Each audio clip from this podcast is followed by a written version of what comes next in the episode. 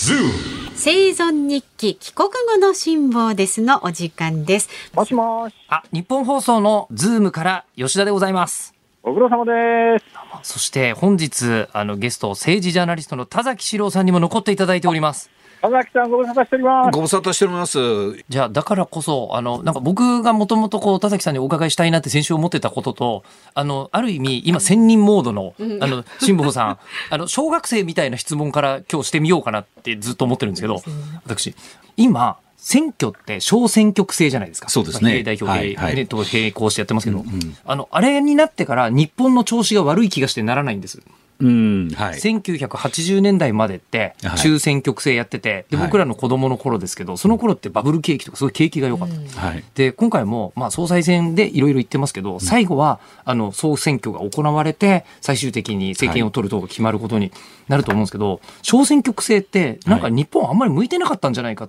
とかうん。思わなくもないんですけど、いかがですか、あの僕ね、中選挙区時代を知ってるんですよ、あの昭和54年に政治部配属されて、十数年は中選挙区制だったんですね。吉田さん、吉田さん。はい、はい石本さん崎さんはね、人格者で人柄がいいから、はいすごいオブラートに包んだ言い方してますけど、はい。中選挙区時代は一つの選挙区で自民党同士が戦うわけですよ。はい。結局、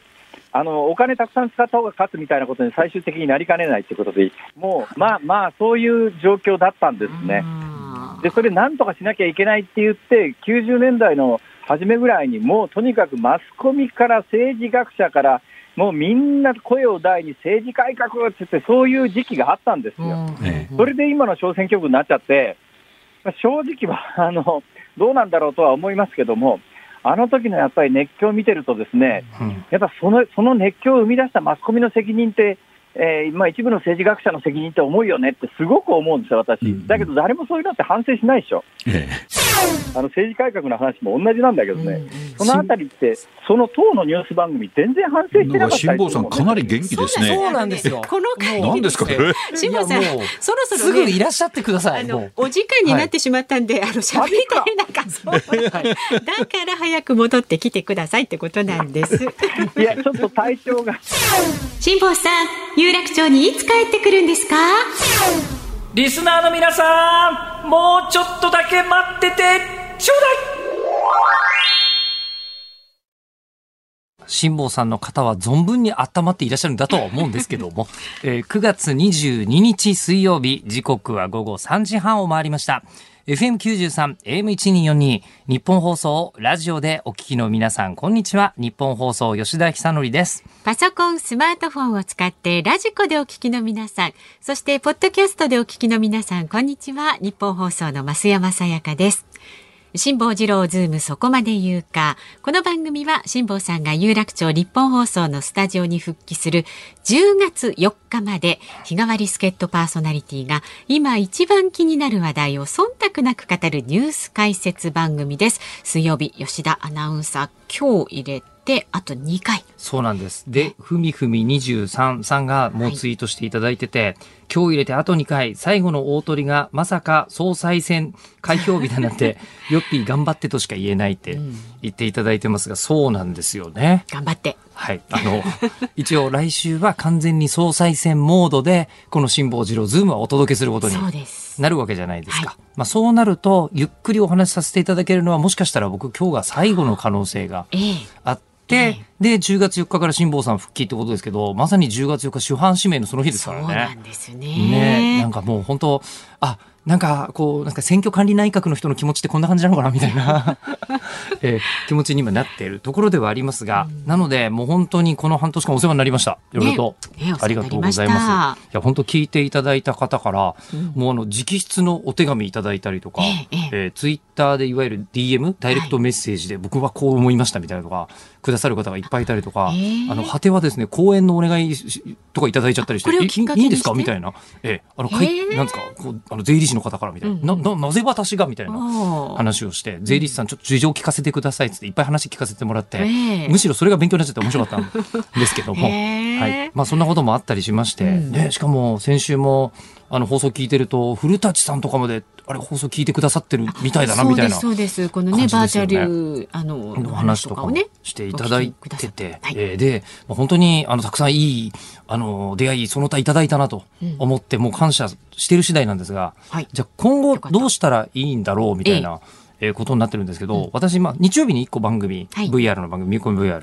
やらせていただいてますが、ここからですね、僕実は、果てしなくポッドキャストやってるんですよ。うんうん、ものすごい数。はい、この辛坊治郎ズームもポッドキャスト聞いてくださってる方もいらっしゃるでしょうし、うん、今日のレポーターの清水、清水さんじゃない、吉田ゆきちゃんと、はい、あの、吉田ゆきちゃんとずっと、あの、こう、アイドルの話をしてたりとかするポッドキャストやらせてもらってるともあったんですけど、うん、それ以外にも、僕今週にですね、1、2、3、4、えー、9本ぐらいポッドキャストやってるんですよ。ポッドキャストしてんですか？よく喋ることありますね。いや、そうなんです。いくらでも話が聞けると。今、えー、漫画のラジオって言って、漫画家さんにストリートに聞いてたりとか、うん科学コミュニケーターで吉本の芸人さんっていう人と、科学のラジオって言って、うん、なんか知ってます？もう、あの、知らないうちに宇宙ステーションで、ロシアの、あの、こう、宇宙船が実は大問題を起こしてたとかいうニュース、あんまり皆さんご存知ないですよね？の話を、こう、科学コミュニケーターに教えてもらってたりとか、あとは、えっ、と、あの、こう、アニメの、こう、ポッドキャストが一つ企画されてたりとか、えあと、こう、僕があの、声優界の上沼恵美子って呼んでる、めちゃめちゃ喋る 中村理子さんという声優さんと毎日ちょっとずつポッドキャストやってたりとか、いろいろやってるんですね。うん、であのもしよろしければこういうのあのこう聞いていただけるとすごい今後もご縁がつながって嬉しいなというのが、うんうんね、えー、あるのとあとなんでこうなったんだろうっていうふうに聞いたら、うん、なんかね昨日あの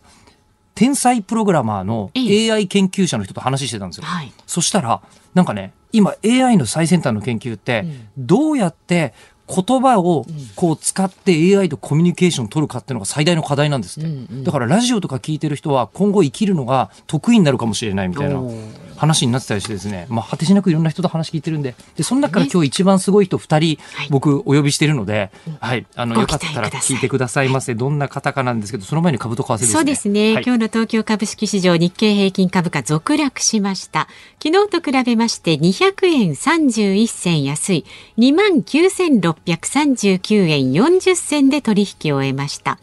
今月3日以来の安値になりました。あの、中国のね、不動産大手、中国恒大集団の債務問題をめぐる不透明感を背景とした売りが続きましたで為替は現在1ドル109円55銭付近で取引されています昨日のこの時間と変わらずという感じですで、今日はズームフラッシュの後にはね、予防医学研究者の石川良樹さん。で、4時台にはあの IT 評価のご存知、小原和弘さんにもお話を伺っていく予定です。今日盛りだくさんで5時台には、第一生命経済研究所首席エコノミストの永濱利廣さんのご登場もございます。ラジオの前のあなたのご意見、ズームアットマーク 1242.com でお待ちしております。ニッポン放送からお送りしていますズームそこまで言うか。昨日から今日にかけてのニュースを紹介するズームフラッシュです。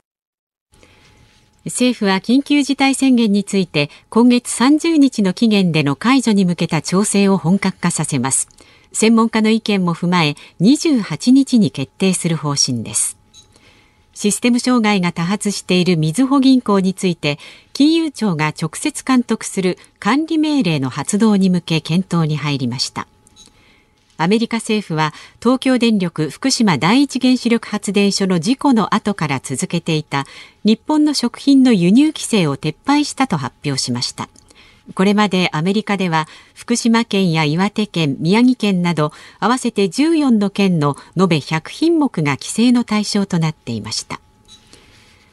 自民党総裁選挙に出馬した岸田前政調会長は昨日インターネット番組に出演し子供が親を選べないことを表す親ガチャという言葉が若者の間で流行していることについて寂しく悲しいことだ。子育て世帯をしっかり支える施策を用意し格差をなくさなければならないと述べました。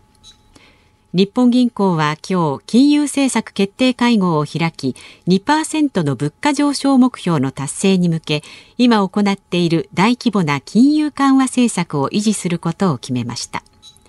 NTT ドコモは昨日携帯電話の契約を途中で解約する際にかかる違約金を廃止すると発表しました。10月から適用されいつでも追加負担なしで解約できるようになります。さあ以上ズームフラッシュをお送りしましたが、はい、この時間特集するニュースはこちらになります。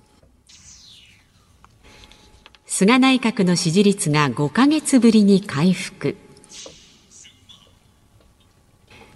産経新聞社と FNN が今月18日、19日に実施した合同世論調査によりますと、政府のコロナ対策を評価するは42.5%で、前の回と比べて20ポイント近く上昇しました。また、菅内閣の実績について、大いに評価する、多少は評価するとの回答を合わせると、62.5%に達しました。支持率が回復するのは5ヶ月ぶりです。それこそね、携帯料金がこうね、ちょっとずつ下がってきたりしてるのも、まあ、菅政権のね、ね一応ね、あの、こう、成果だって言われたりもしてますけども、はいうん、あの、そしてこのズーム、私、あの、自分は大したことないですけど、あの、すっごい面白い知り合いの数だけは割と自信がありまして。たくさんの方をご紹介いただき。はい、いろいろご協力いただいたんですけど、ええ、その中で今日一番面白い方を僕が最後にご紹介できるチャンスに絶対こう出ていただきたいと。はいはい、いうことで無理を言ってお願いしたら、その方がちょうど、えー、この菅政権、ひょっとしたら歴史に名を残すかもしれないっておっしゃってた方がなんですよ、この方。えー、ということで出てきていただくのは、予防医学研究者の石川良樹さんです。石川さん。あ、こんにちは。すみません。面白いかどうかわかんないですけど、よろしくお願いします。よろしくお願いいたします。もうね、圧倒的に石川さん、あの、すっごい面白学者さんなんですよ。面白学者さん。例えば、あの、友達の数で寿命が決まるっていう本出されてるんですよ。これ、石川さん、すっごい簡単に説明していただくと、あの、これどういうことですか？タイトルの通りなんですけども、そうなんですよ。まあ、要は、まあ、これまで僕ら健康のためには、栄養、運動、休養みたいなことが大事だと思ってたんですけども、休養、うん、それって全部個人の話なんですよね、うん、個人がどう取り組むか。うん、でもやっぱりその人ってのは社会的動物で、このつながりですよね。これがその健康寿命にものすごい大きな影響を与えるってことが21世紀よく分かってきたので、うん、まあ、その知見の話を詳しく書かせていただいたってことですね。こんな視点ありました？今まで。早死にしそうで怖いんですけど。いやいやいや で、これを聞いて、うわ、すごいと思って、実は直接お会いしに行って、話が全然終わらなくて、はい、あの一冊本作っちゃったんです石川さんと、えー、それがあのこうどうすれば幸せになれるか科学的に考えてみたっていう本なんですけど、はいうんうん、この本を石川さんと作ろうと思ったのは、うん、科学者の人たちめちゃくちゃ頭いいじゃないですか、うん、で頭いい人たちが真面目に幸せになろうとしたらどうするんだろうっていうのを聞いて、はいはい、石川さんが一番初めに言ってくれたのが、石川さん予防医学者じゃないですか。で、はい、ってことは健康を一番初めにどんなもんだって決められないと先進めないですよね。うんうん。でその時に石川さんが言ってくれたのが、え朝ワクワクして目が覚めて夜満ち足りて眠るっていう状態が万全なんだと。これ聞いた時にバコーンってなってあそうですよねと。まあ、それがね毎日できたらそれに越したことないですよね。そうなんですよ。でそれで出させていただいた本が、あのありがたいことになんかすごい長く続けて売れてたんですって、うん、出版社さんからすると。うんうん、で、また次の本を作ろうっていう話を、実は、えー、ずっとこの半年しておりまして、えー、えー、で、その時に石川さんがおっしゃってたのが、あの、もしかしたら菅政権というのは、えー、歴史に残す残すかもしれないと言ってたんですけど、石川さん、それ、なんでかっていうのを教えてもらっていいですか？あそうですね。えっとですね、はい、実は将来に向けて、重大なこう布石を打ったのが菅政権だったなと思ったんですね。はい、でやっぱ僕らが表に見えるのはこう日常生活にすごい直結する、ね、先ほどの携帯電話の料金の話とか、うん、あるいはもうとにかくコロナ対策だと、うん、いうことだと思うんですけども毎年政府はですね6月に骨太の方針とか成長戦略ってものを出すんですね。はい、これはもう国家というものをどどのようにしてこう成長させていくのか、発展させていくのかっていう、まあ、ある意味、大きな大きな地図を描いたようなものなんですけども、はい、ここにどんなものが入れられたのかっていうのが、まあ、ある意味、政権を評価する上で、こうすごい重要なんですね。うんで前のあの安倍政権の時は、例えば健康寿命っていうのが入ったんですよ。はいうん、それで、まあ、平均寿命の時代から健康寿命の時代へって大きく切り替わったんですけども、菅政権がやっぱりそのここの骨太の方針成長戦略に入れ込んだのが、まず一つはデジタルですよね。うんで、二つ目がサステナビリティ。まあ、環境への配慮ということですね。はい。で、三つ目がウェルビーイングなんですよ。出ました。ウェルビーイング。まあ、はいウェルビーイングって、あの、説明、なんかと、ちょっと意識の高い方は、今、なんか聞いたことあるぞって思うかもしれませんが聞いたことある、けど詳しくはみったていな。感じですよね。うんそのウェルビーイングの専門家が、あの、石川さんなんですよ。うんうんええで、石川さんと話しているうちに、あの、ウェルビーイングって、えーどんなことかってずっと話したんですけど、すっごくシンプルに言うと、元気のことだと。元気。はい。ですよね、石川さん。そうですね。もう、もまあ、病気がない状態がウェルビーイングなのではなくて、うんまあ、あの、もともとある気って書いて、まあ、元気ってことなんですけど、あまあ、今その人らしい状態ってことですね。あ。まあ、あのの、持病があったり、そういう方も、その、元気でいられる状態。そうですね。はい。病病気があっても元気な人ってのはやっぱりいて、うんうんうんで、そういう意味で、あの、僕ら研究者は20年前までは幸せって言葉をよく使ってたんですね。はい。ほうほうほうほう。うん。で、ただそれだと、やっぱ捉えられてる範囲が狭いんじゃないかと。うん。うん。例えば、い怒りとか苦しみとかっていうのは幸せの邪魔なような気がするんですけども、うんその、怒りや苦しみの中にもやっぱり意味とか役割っていうのがちゃんとあって、ええあとその、でそういうのがあるからこそ、こう、なんか、自分にと、自分の生活にとって、こう、何が大事なのかっていうのが改めてよくわかるというか、まあそういう意味で、その幸せよりもっとひ広いものを捉えようとしたときに、僕らはウェルビーイングって言葉を改めてこう使うようになったのがちょうど20年ぐらい前なんですよね。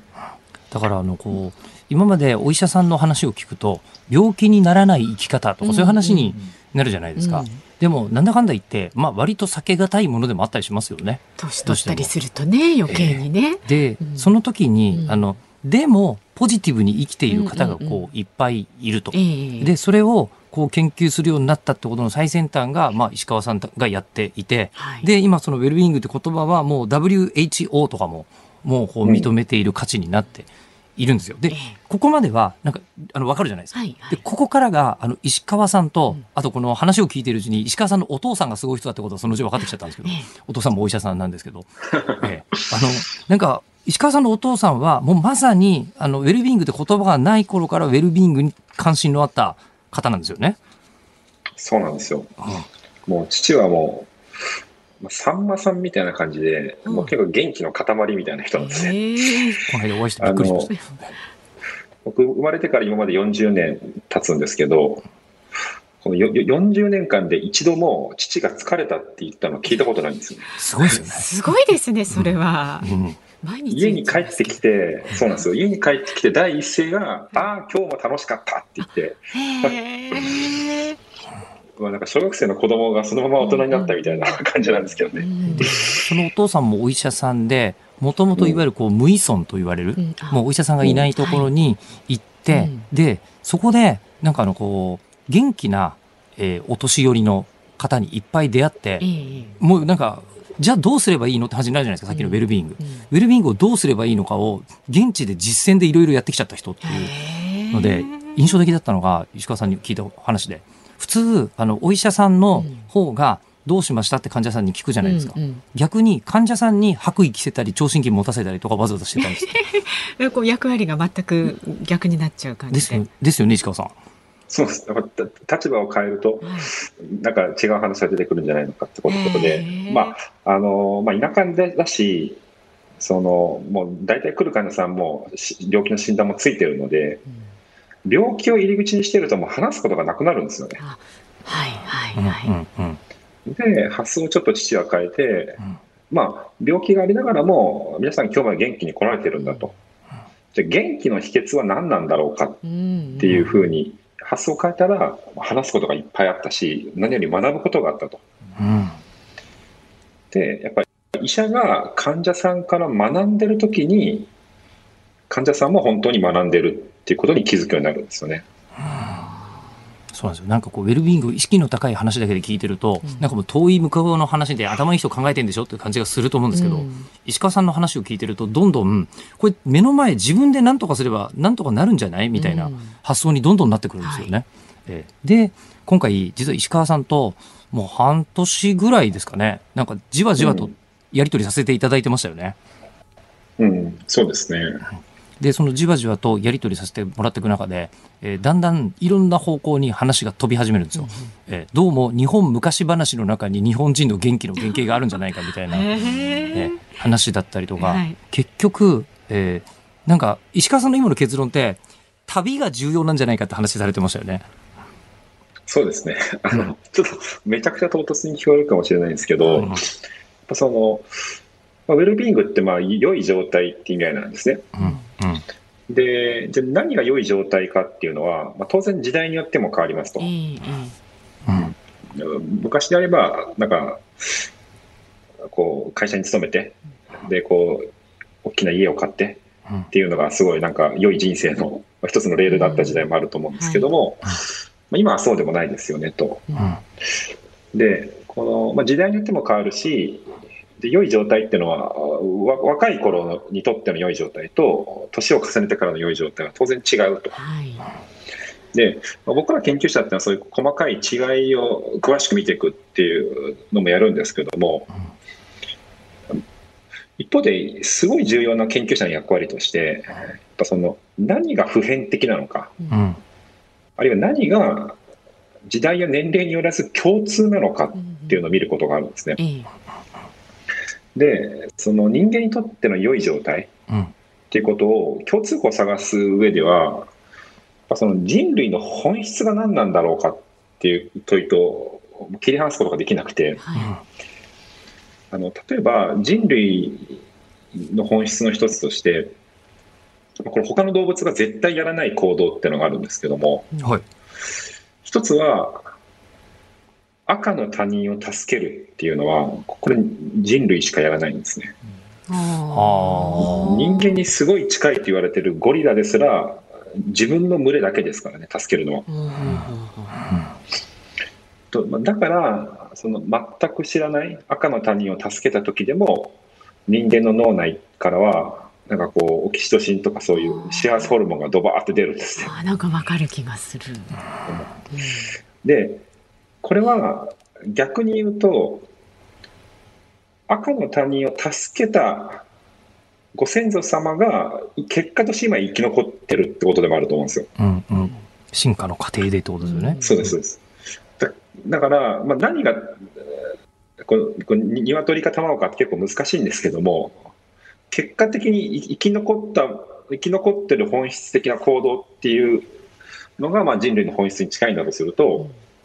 その赤の他人を助けるって以外にもう一個あるのがやっぱり移動なんですよね。うん。うん、もう。そうなんです。でこの辺の話果てしなく面白かったんで、うん、実はですね、もう本を作るために石川さんと、えー、19回ぐらい対談をしてポッドキャストができてるんですよ。これがあの24日の金曜日から毎週金曜日に Amazon ポッドキャストで更新される予定になっておりまして、うん、今の話とかあの果てにはその大元になったお父さん呼んでお話聞いたりとか、あの、しているので、もしよかったらちょっとあの、金曜日から聞いていただけると、嬉しいなと思ってますもうちょっと聞きたかったっていうお伺いしたかった存分に聞いてます。で、最終的に本にもなる予定ですから、そこで聞いていただきたいと、えー、思いますが、石川さん、本当にお忙しいところ、あの、出ていただきまして、ありがとうございました。ありがとうございました。今後もまたよろしくお願いいたします。ということで。医学研究者の石川良樹さんでした。はい、ありがとうございました。こちらこそありがとうございました。は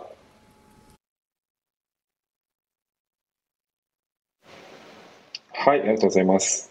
はい、こちらこそ。石川さんすみません、ありがとうございました。いえ、こちらこそ。いえ、もう完全アドリブなのですみません、ありがとうございます。対応していただいて。またよろしくお願いします。えー、で、あの、あれですね、明日もちょっと追加取材あるんですよね。うん、えー、明日は、そうですね、そうですね。推しがあると人間は幸せになれるのかっていうテーマなんですが。推し？いいですね。えー、そうなんですよ。えー、あ、推し？推し。えー人間は自分の外部に基準価値基準持った方がいいんじゃねえかっていう話なんですけどね。全部面白そう、ね、そうなんですよ。えー、ということで、すみません、石川さんお忙しいところありがとうございました。大変助かりました。ありがとうございます。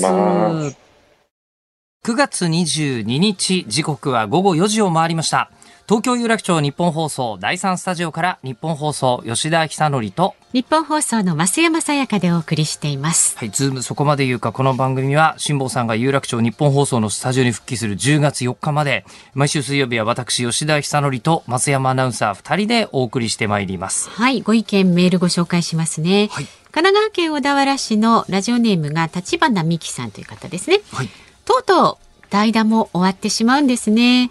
ヨッピーといえば西川貴教さんに遊ばれていたイメージが恐ろしく強いんですが、ね、このズームですごくイメージが変わりました。本人としては吉田アナウンサーとして真面目路線がいいのかヨッピーとして気さくなイメージがいいのかどちらなんでしょうか？真面目なイメージあります？自分で言うのもなんですけど、うん、あ。んま真面目な気はしないですね、そうですね、えー、真面目 というかまあでもなんて言うんだろうこうやってる内容が全然ね違いますよね。今までしてきたこととね。こういろんな方がこう、うん、あの全然違うことやってますよねって確かに言われたんですけど、はい。はい、僕個人的には自分の中では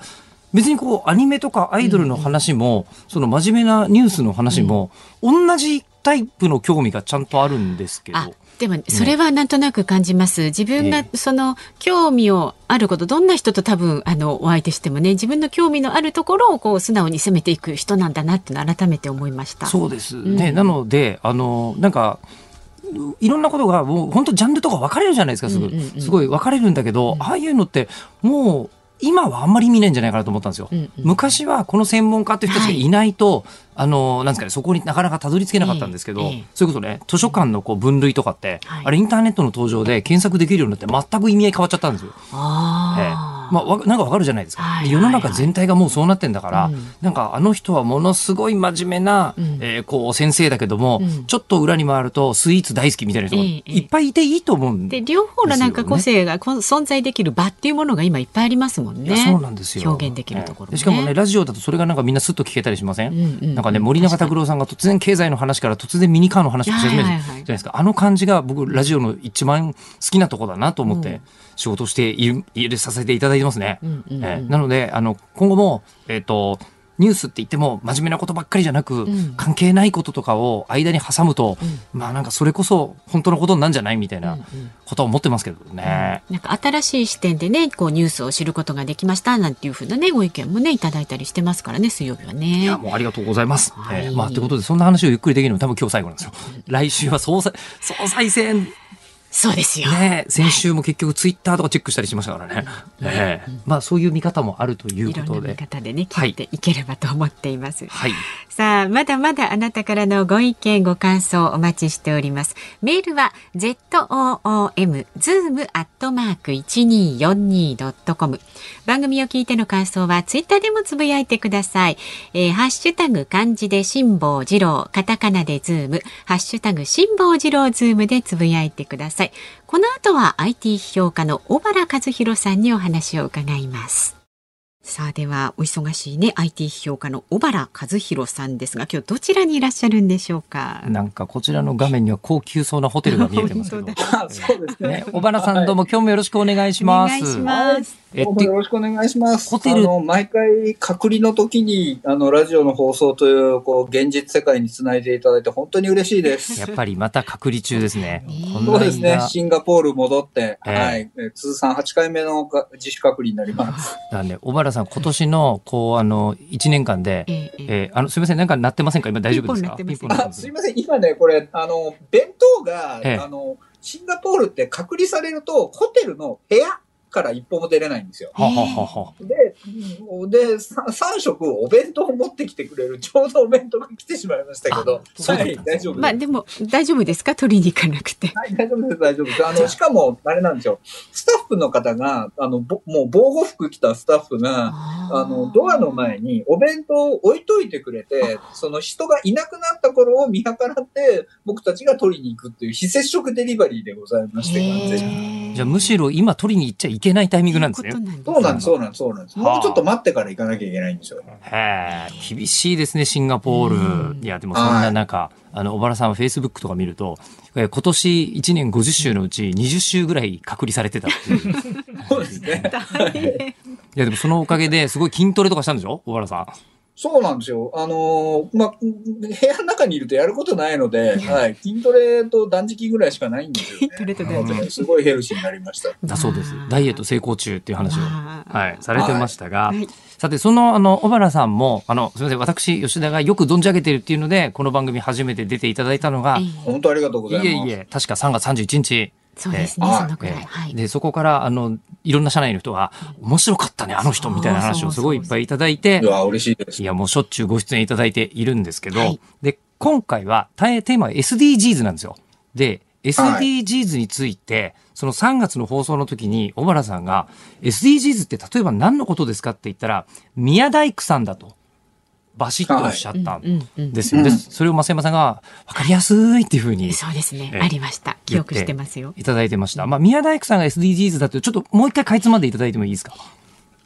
そうですね。だから、結局、その、新しいものを、こう、っていうのは、何かを別に消費していくわけですよね。でそれに対して、実は古いものっていうのは、古いものをそのまま、こう、使い続けるっていうことで、うんその、循環経済なんですね。で、実は、その、お寺って60年に1回、こう、その場の土地の、まあ、ものを使って建て替え続けるっていうことをやっていて、そういう、こう、現地のものを現地で消費し、その持続的に生き続ける。だからやっぱ新しいものはすぐに古くなるし、廃れてしまうと、それは商品になるけれども、うんまあ、古いものは古くならないので、うんそういった方の方がずっと持続的ってことですよね。古いものは古くならない。まあ、昔からあるものは消費ではないっていうのは、確かにですよ。ね。言われてみて、ああと思う指摘だったんですが、はい。今日、えー小原さんに教えてもらいたい話は、なんだか、あの、ん？聞いたことないぞ、みたいな言葉だったんですけど、はいえーそうですよね。日本だとあんまり、その、言わない表現ですよね。えはいあの、バーチャルウォーターっていう言葉って、はい海外ではもう結構一般的なんですか？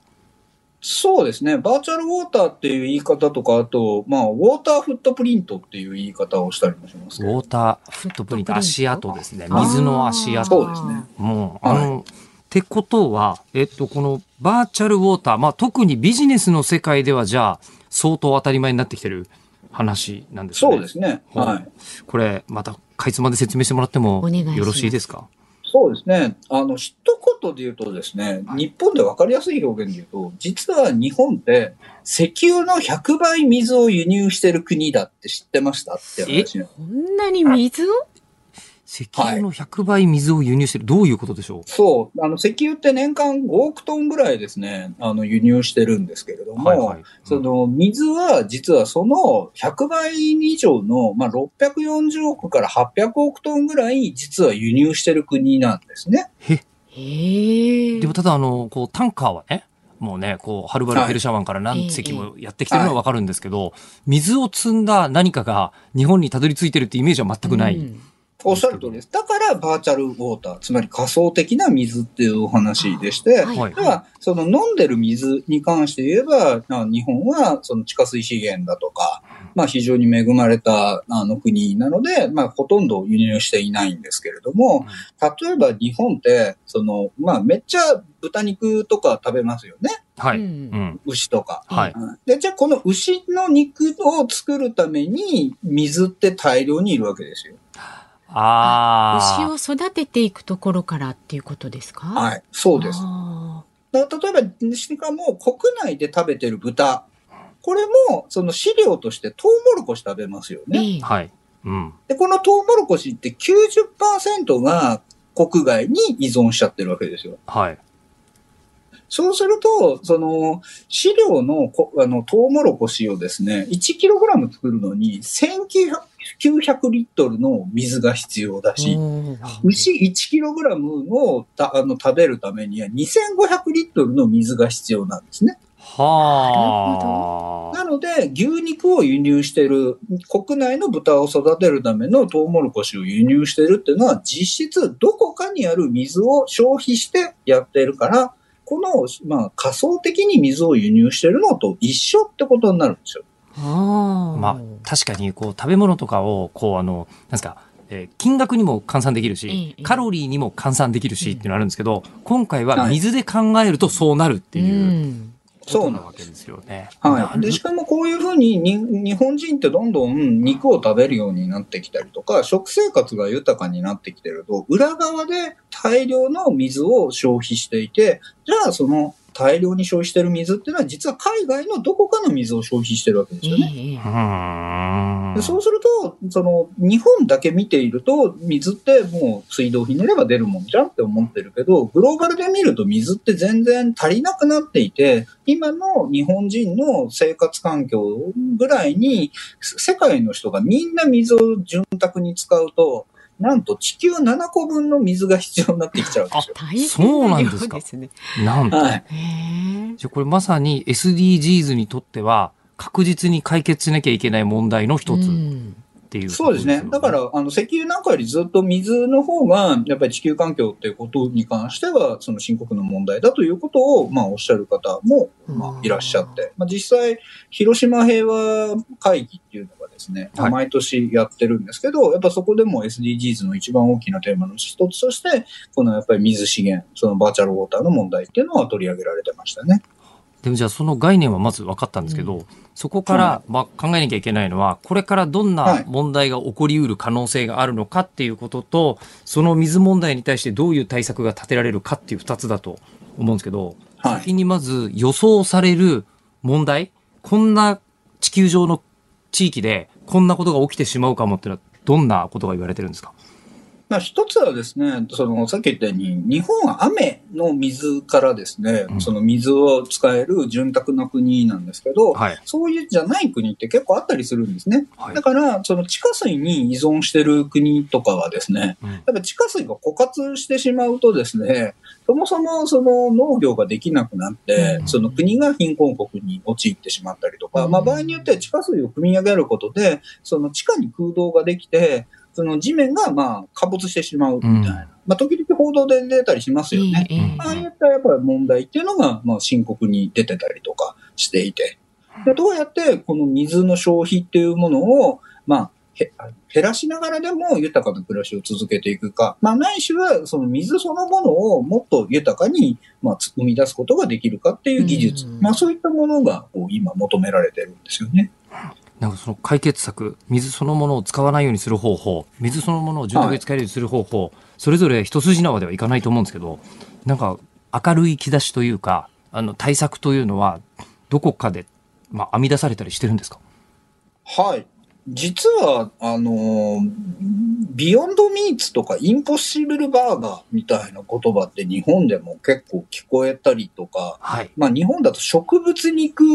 の肉まんとかですね、ええ植物肉バーガーみたいなのええで、結構こう食べられるようになってきてません？ビヨンドミーツ、インポッシブルバーガー。はい最近だとはいもうチェーン店でソイミートとか、ありますねそういう言葉で言われたりする。はい大豆でほとんど味わいは、はいはい。あの、はいねいわゆるお肉のようなね。牛肉とかと変わらないみたいなものが言われてますが、そうなんですってことは、そもそもさっきのバーチャルウォーターで言うと、やっぱり食肉って相当水、あの、水を消費している資源なんですね。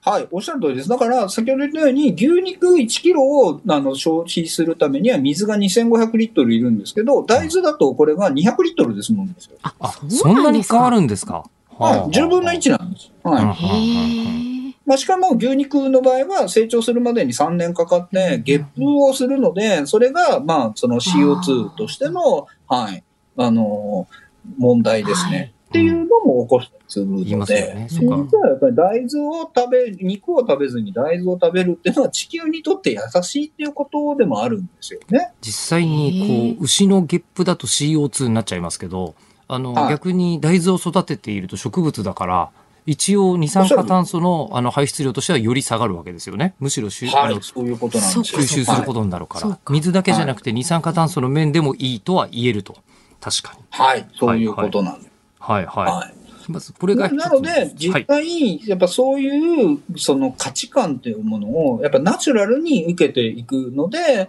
その、まあ、ベジタリアンならぬフレキシタリアンみたいな言葉ができてきて、フレチタリアン？ははい。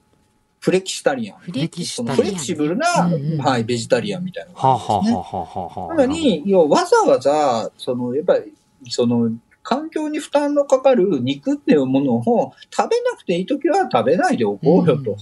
うんうんまあ、だけど、やっぱりみんなで、こう、がっつり肉食いたいなっていう時は、まあ別に食べればいいんじゃないっていう、こう、その、ベジタリアンとして普段生活するんだけど、まあ食べたい時はお肉食べるよっていうような方のことをフレキシタリアンって言うんですけど、まあこういう人たちがやっぱり若い世代に増えてきたりとかしていて、で、実際サンフランシスコとかの、あの、ちょっといいスーパーとか行くとですね、うん。もう牛肉のコーナーとか5分の1ぐらいになってて。はい。もう結構こういう、その、プラントベースミート、その植物性のお肉と、やっぱ鶏、まあ、あと比較的鶏肉はまだ、この、まあ、バーチャルウォーターに関しても優しいので、まあ、鶏肉とかが中心になってきたりとかしてますね。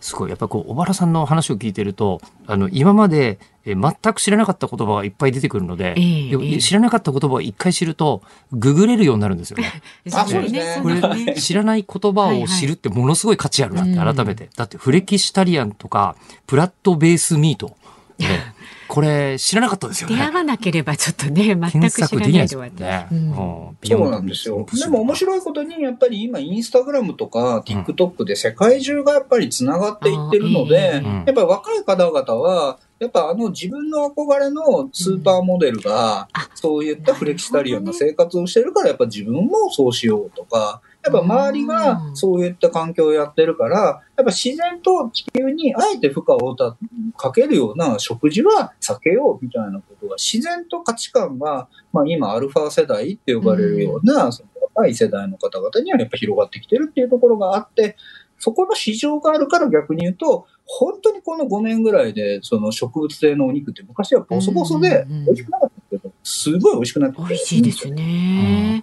食べられたことあります？あ、あるあるあの、ソイミートとか、はいはい。おはいお肉ってそのまま出されたら信じちゃうぐらいなものも結構ありますよね。そうなんですよね。今、肉汁みたいなものも出ますし。うんはい。それがわずか5年で進歩している。うんうん。そう。うん。で、しかもそれがあっという間に世の中に広がる、うんこうもうベースがあるわけですもんね。そうなんですね。やっぱり、あの、ネットでつながることによって、こういう地球を持続的にいようって価値観が、なんか無理して、お、まずいものを食べて我慢しようじゃなくて、うんうんテクノロジーの力で美味しくて持続的。で、一方、ユーザーの価値観も、なんかそれを強制するんじゃなくて、そっちの方がかっこいいよね。まあ、もっと言うとかっこいいですらなく、自然だよね。っていうふうに、やっぱり、その世界中が、こう画像とか言語と関係なくつながるようになってきたから、新しいライフスタイルが自然に広がっていくってところが、やっぱテクノロジーの面白いところだと思うんですよね。でそのテクノロジーの力で、もうこの、いわゆる、すみません、さっきのあの、プラントベースミートですよね。プラントベースミートをこう作るのは大きなビジネスチャンスがこうありそうじゃないですか。いかにも。はい。えっと、そはいの水ビジネス周りで、例えば供給側でもそうだと、水を供給する側でもそうだと思うんですけど、なんか他にも、あの、こうビジネスチャンスになりそうなものとかはあったりするんですか？まあ、そうですね。だから、あの、一方はさっき言ったように水を過剰消費しないような技術を作っていくっていう一方で、やっぱりこの水自体をその循環させることによって、そのあ新しい水の消費を減らしましょうみたいな、やっぱテクノロジーのビジネスみたいなのも広がってきていて。はい。まあ、例えば、その、まあ、日本のあるベンチャーさんはですね、その、一回使った水をこうきれいにすることでうん、何回も使えると。うん。だからお風呂半分分ぐらいの水があれば、それで100人の人がシャワーを浴びることができるみたいな形の技術を作っていたりとか、あと、その空中にある水分をその水にするっていうことで、砂漠でもその人が生きれるっていうようなものを作ったりだとか、うんそういったこう新しい技術っていうものもあ現れてきたりしてますね。はあ、あの、ここはまだ、まあ、大きく形にできてるなっていう技術を持ってる人、国とかってのはないですかね？いや、すいや、もうそこはいろんなフィルター技術とかは、やっぱり日本がむちゃくちゃ強いので、あまあ、さっき言った、そはいの水、はい、その水を循環させて、たったその200リットルの水で200人があのシャワー浴びれますみたいなのは東大発ベンチャーさんで、まあ、ウォッタさんとか、はい、やってたり、やっぱりこういうその水をきれいにしたりとか、空気の中にある水を取り出したりとか、そういう技術はあ、ごめんなさい。最後のところ、小原さん、ちょっと今ね、あの、帯域が狭くなっちゃった時の音になっちゃってあ、て。本当ですか？聞こえると、もう一回お願いしてもいいですか？はい。えっ、と、まあ、こういった、その水をですね、ろ過して、きれいに何度も使うっていう技術だったりとか、まあ、ないしは空中の中に水分をあの浮き出す技術みたいなところはやっぱり日本が圧倒的に強いんですよね。うんなので、こういった、えっと、セスの SDGs 型のベンチャーだったり大手企業っていうのがどんどん出てくると思います。うーんなるほど。SDGs ってこうなんかね、ええ。あのこう教科書的なもののような気がしますけど、うん。裏を返せば大きなビジネスがそこにあるのかもしれないっていう、しかもそれってビジネスっていうか人類の未来全体に対してプラスですからね。はい。さっき言ったように、このまま豊かな生活をしようとすれば、水は地球7個分必要なので、うん。そそれは逆に言うと、7倍、水の7倍分のビジネスポテンシャルがあるということですよね。うんいやもうこの辺の話実はあの小原さんともこええのポッドキャストとかでチラチラ聞いていこうみたいな話してるんで、はい、はい。あ、そうですね。小原さんね、収録来週あるんでよろしくお願いします。はい。今ぜひ後ともよろしくお願いいたします。小原和弘さんでした。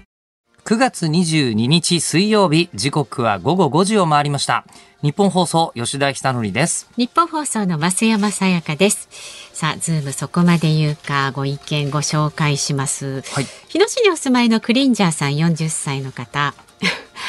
口を開けばポッドキャスト三度の飯よりポッドキャストの吉田さんこんにちはあ。のもうあのそうですあのリスナーの方に一部ポッドキャストお化けって言われてますね。ポッドキャストお化けですよ本当に。本当にねまあ、いはいいんですけどね、ぜひ吉田さんにやってもらいたいポッドキャスト番組は、はいおそらく吉田さんが最も関心がない分野グルメ番組ですそうなんですかポッドキャストで美味しいものをたくさん食べてダーツガリガリを目指してください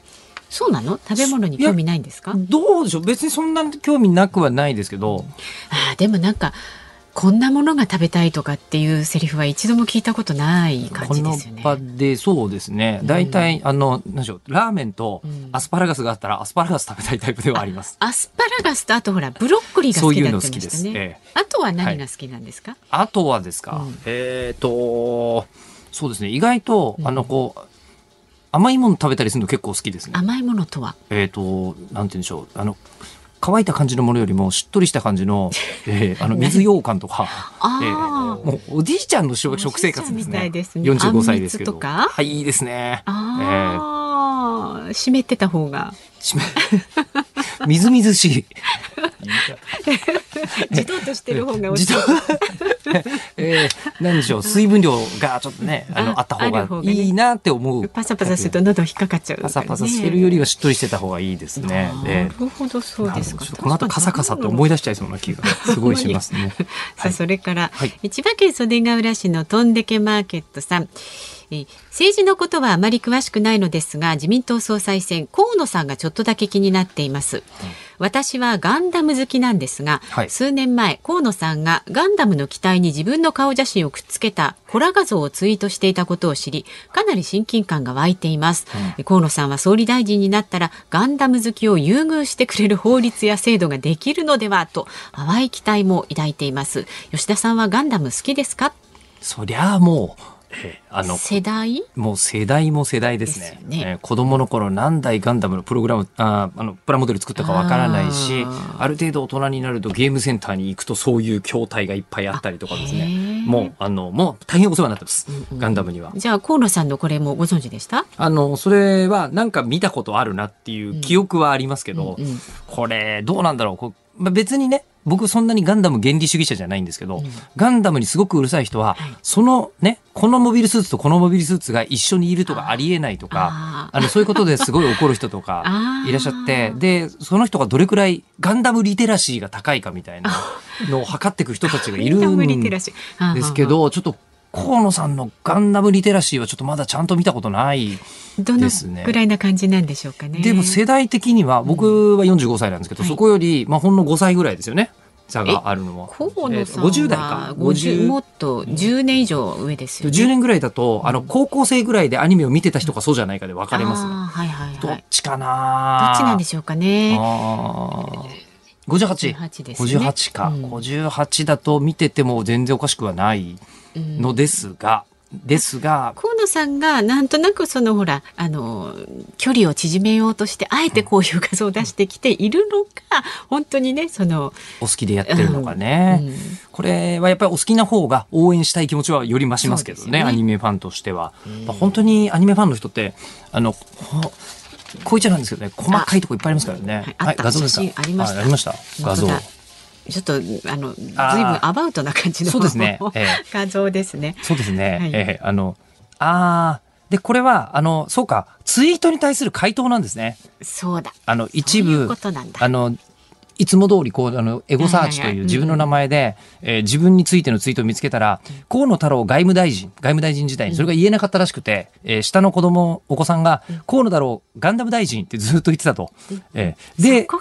これを拾ってきて自分でこんな感じって言って作ったのがこれだという。あ、なるほどね。ことなんなるほどですよね。なるほど。まあ、河野さんは本当に、あの、なぜブロックするかっていうのに対して、この間記者会見で、あの、ブロックすると、あの、その人が河野さんのツイートに対してリプライをつけられなくなるんですよ。で、このリプライは他の人にも見えちゃうから、河野さんと楽しくやりたい人に、そんなつまんないツイートをね、リプライを見せたくないからという理由でブロックしてるとい。うふうにおっしゃってて、だから政治的な主張をするためじゃないんだなっていうのが改めてわかりますね、これ見ると、ね、このツイッターの、ええ、ツイッター上ではね。そうですね。で、しかもこういう細かいことを言うのなんですが、これは多分、お台場のガンダムの、えっと、建て替わる前の方の初代のガンダムを使ってるんで、ちょっと正しいです。ええ、今のガンダムはユニコーンガンダムなんで、あの、こういうことに使うと、うん、なんか、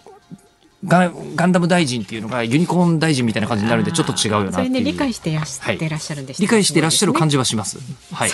メールはズームアットマーク一二四二ドットコムでご意見お待ちしております。ニッポン放送ズームそこまで言うかこの時間特集するニュースはこちらです。中国版リーマンショック。中国の不動産大手恒大集団の経営悪化を受けて世界の株価が影響を受けています中国版リーマンショックとも言われるこのニュースについて第一生命経済研究所首席エコノミストの長浜俊弘さんに解説してもらいます。どうぞよろしくお願いいたします、はい、よろしくお願いします。ね、この半年間大変お世話になりましたが、えー、多分ここでお会いするのは今回が最後ですかと思うんですけども、はい、あの早速なんですけど、恒大集団、はい、僕昨日初めて聞いたんですけど、これどんなもんなんですかこれ？まあ中国でこれなんか2番目に大きいのかな？不動産デベロッパーの。そんなに大きいんですか？会社ですね。えー、で、あの、まあ、あの、いろんなところに、その、いわゆる、まあ、不動産の開発をして、マンション建てたりとかして、で、そこに、まあ、いわゆる不動産バブルでものすごい中国って、あの、不動産価格上がってたので、まあ、その波に乗ってものすごい急成長した会社なんですね。で、もともとはその不動産が中心だったのが、あの、かなり、あの、事業展開を広げて、自動車産業やってみたりとか、はい、まあ、あとはね、あの、サッカーチームのスポンサーになったりとか、あしていて、もう絶好調だったんですけど、うん、政府の、はい、あの、銀行の融資規制の要因によって、黒字なのに、あの、資金繰りが、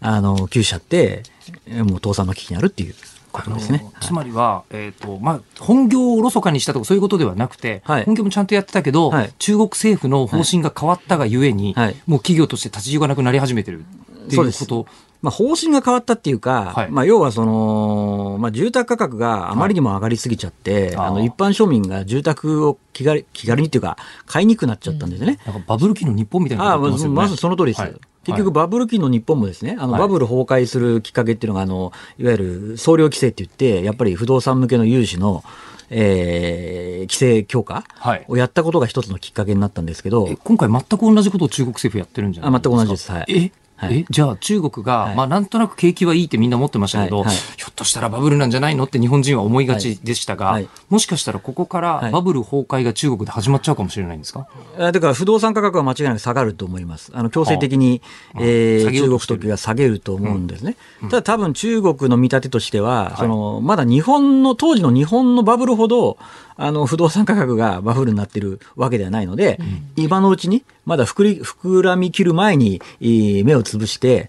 おこうと。あのそういう見立てなんじゃないですかね。あ、はい、じゃああのバブル崩壊ほどの、はい、あの大なんですかね、パニックというか、はいえー大騒ぎになることはまだないんじゃないかというのが今の経済のプロの見立て。プロテがまあ中国当局がそう考えて、中国当局は考えている。考えている。はいだから、あの、わかんないですよ。これ実際に不動産価格が、まあ、あの、下がることによって、当然、あの、中国経済にダメージが出ますからね。で、多分その中国当局も、まあこれ、まあそもそも中国ってそのこれまでの中国の国内の格差拡大を、まあ是正するために、まあいろんな政策を、あの、取ってきてるんですけども、これ、まあ見せしめに一つしてると思うんですけど、これをね、全くその野放しにして、経済が本当に悪くなっちゃったら、それはそれでね、あの、共産党政権にまた不満が募る可能性があるので、まあかなりこれ不動、あの、中国当局は難しい舵取りを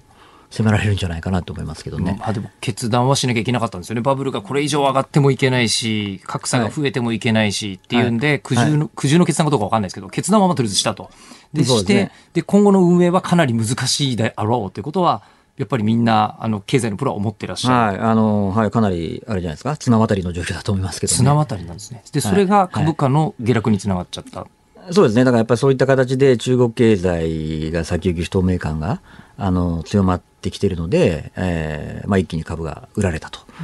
いうことですね。リーマンショックみたいなことにはい。なったりするんですか？ああの、リーマンショックにはならないと思います。それなんでかっていうと、はいあのリーマンショックっていうのは何が起こったかっていうと、いわゆるサブプライムローンって言って、本来住宅なんか買えないような低所得の人たちに、あのーローン貸して、で、住宅を売っちゃったんですね。で、その、あのーいわゆる住宅ローン担保証券っていうのを、これをいろんな金融商品に切り刻んで、あの埋め込んじゃったことによって、そのサブプライムローンがどの金融商品に入ってるか分かんなくなっちゃったんですよ。なので、もう世界中の金融商品の取引が止まっちゃったんで、あんなことになっちゃったんですけど、今回の問題っていうのは、要は恒大集団の、例えば利財商品とか、あー要は貸付とかってもう見えてるじゃないですか。うん他はどっかどっかに隠れてるところないので、だもうこれはもう、ね、悪いところがはい。見えてるので、まあ、そういった意味ではリーマンショックほどにはならないと思います。なんかこれ病気に例えんで合ってるのかどうかわかんないですけど、はいはい。病気がせあの体中にブワーって広がっちゃったはいはい。状態ではなく、はい。もうここが病巣だよって分かってるからこの手術がうまくいけば、はい。あの体全体は大丈夫経済全体は大丈夫だよみたいなそうですね。ただ、いずれにしても不動産価格上がりすぎたのを下げるわけですから、はい中国経済が悪くなることはもう避けられないと。うんなると、まあ、中国って世世界第2位の経済大国だし、ね日本から見たら世界最、あの、日本から見たら最大の輸出相手国なんですね。うんとなると、多分輸出関連産業を中心に、日本経済の影響もこれ避けられないと。うん。ですね。まあ、いい話ではないってことですよね、はい。どう考えてもね。で、じゃあ、ここで、あの、本当お時間短いんですけど、はい。とうとう来週、はい。えーこの時間には、はい。もう新しい自民党の総裁が決まってるんじゃないかと。そうですね。はい、いうことなんですけど、はい。あの、長浜さんからはい。ご覧になって、はい。各候補のはい。経済政策、どんなふうに見えていらっしゃるのか、簡単にお伺いしたいんですけど。あーまあ多分世論調査と結構違うと思うんですけど、まあ私っていうよりもあの市場関係者の見方ね。あ、はい。まあ、実は、あのー市場関係者の株の、株式市場関係者と債券市場関係者で見方が違っていてそう、なんですか。株式市場関係者はやっぱり景気が良くなることを願ってるわけですよ。はい。そうなると、この中で政策、やれるかどうかは別にして、あの、一番景気が良くなりそうな政策を売ってるのは高市さんです、間違いなく。あ株式。はい。要は、政府の借金を一旦棚上げして、えーどんどん財政で付加すっていうことを言ってるわけですから、はいまあ、これが一番、あの、えー景気は多分良くなるだろうと。ただ多分、ちょっと当選の可能性としては、今のところは、うん、そこまで高くないのかなっていう感じだと思うんですけど、はいで、次が多分岸田さんですかね。あの、岸田さんは、あの、高市さんほど、まあ、財政出すって感じではないんですけども、はい。あの、残りの二人の候補と違うのは、あの、やっぱアベノミクスを肯定的に捉えてるんですね。うんアベノミクスで大胆な金融緩和をやってたわけじゃないですか。はい。いや、それは良かったと。うんまあ、高市さんも当然そうですけどね。うん。思っているので、えーで、かつ、アベノミクスの生みの親と言われていた、その経済ブレーンの方を、岸田さんも従えているのでまあ、そんなに大きく政策変わんないんじゃないかなっていう。ただ、ちょっと将来的に増税しそうだなっていうリスクもあるんですけど。一応、株式市場のお方は、はい。高市さん、岸田さんがいいんじゃないかなっていうふうに思っていると。はいはいで、えー残りの河野さんと野田さんは、あの要はアベノミクスにあまりこう肯定的な、あのスタンスを取ってないんですね。はい。と何が起きるかというと、お今やってる日銀の黒田総裁が2023年4月に任期を迎えるんですけど、はい仮にこのどちらかのお河野さんが野田さんが首相になったら、要はそのアベノミクスの大胆な金融緩和が、また元の日銀のように金融緩和に消消極的な日銀になっちゃうんじゃないかっていうリスクが結構あるんっていうふうに思われてるんですね。はい。となると、お要は元の金融政策に戻ってほしい債券市場関係者は河野さんとか野田さんをこになってほしいと思ってるんだけど、株式市場関係者はあの逆かな？あの、あんまりなってほしくないと思ってるって感じですかね。はあ。これ、結構重大な選択ですよね。はい、重大な選選択だと思いますよ。はい。あとは例えば経団、まあ、経済団体なんかは多分やっぱりね、あの、脱原発は多分反対のスタンスなので、えーそうじゃない人になってほしいとかね。多分いろんなその、た立場によって、この人はいいこの人がいて結構、バラバラですよね。これもう一個ずつの政策について選べるわけじゃなくて、誰か一人選んだらバスケットで全部バーってまとめていっちゃうんですもんね。そうですね政策ね。はいさて、一体来週はどうなるのかということですが、長浜さん、本当にいろいろと勉強させていただきました。ありがとうございました。ありがとうごあざいましたりがとうご。ざいました。第一生命経済研究所首席エコノミストの長浜俊弘さんでした。エンディングリクエスト、今日はですね、あの、レインドロップスっていう、まあ言ってしまうと VTuber ええのグループがあるんですけど、そのファーストアルバム、バイオグラフィーが今日発売になるんで、その中からエンターテイナーという曲、この間あのライブ行ってきて、アンコールでこの曲買った時に、あまりにもいい曲すぎて、なんだろうと思って調べてみたら、ジンくんっていう有名なボカロ P に、が作った曲を、あの、堀江翔太くんっていうすごいいろんなアイドルソングもアニメソングも編曲してる人が、えー合わせて作った曲で、やっぱりなというふうにすごい納得した。い。や、実際に何度聴いてもこの曲大好きって思って今日お届け、はいはい。はい、しております。さあ、日本放送、この後夕方5時30分から、ショーアップナイター、マツダスタジアムから広島対巨人戦お送りします。で、明日の朝6時からの飯田浩二の OK 工事アップ、ゲストは初登場、アジアパシフィック、えーアジアパシフィックイニシアチブ、えー主任研究員の相良祥之さんが6時台からのご登場になります。中国の習近平国家主席の国連総会での一般討論のニュースも取り上げます。で、午後3時半からのズームそこまで言うか。明日は飯田浩二アナウンサーです。ゲストは航空旅行アナリストの鳥海幸太郎さんお招きいたします。はいそして日曜日はい日曜日の午後11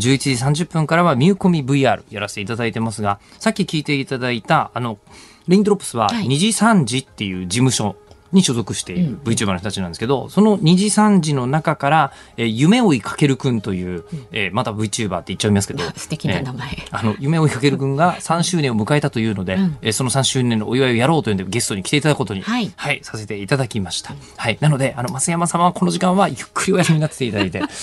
そんな心配しなくても出ませんよ。ですよ出してねくれていません。よで。すよね。ええで心配なのはただ来週です。はい。来週ねあの、来週で、えとうとうあの、辛坊さんからお預かりした席を、はいまあ、お返しするということになるんですけど、その日がまさに自民党総裁選のはい。当日で、えーちょうどこのぐらいの時間に、あの、総裁が決まるんじゃないかとはいいうことで、さあ、えー今日も、あの、サマーニットにジーパンみたいなスタジオでニュース番組にやってきちゃった私はどうすればいいのかそん。な感じでうまく調理してくださいね、来週もね。どうなりますかね。すっごい今プレッシャーがかかりました。はい。ということで、ズームそこまで言うか、ここまでのお相手は吉田久典と、増山さやかでした。明日もそして来週も聞いてください。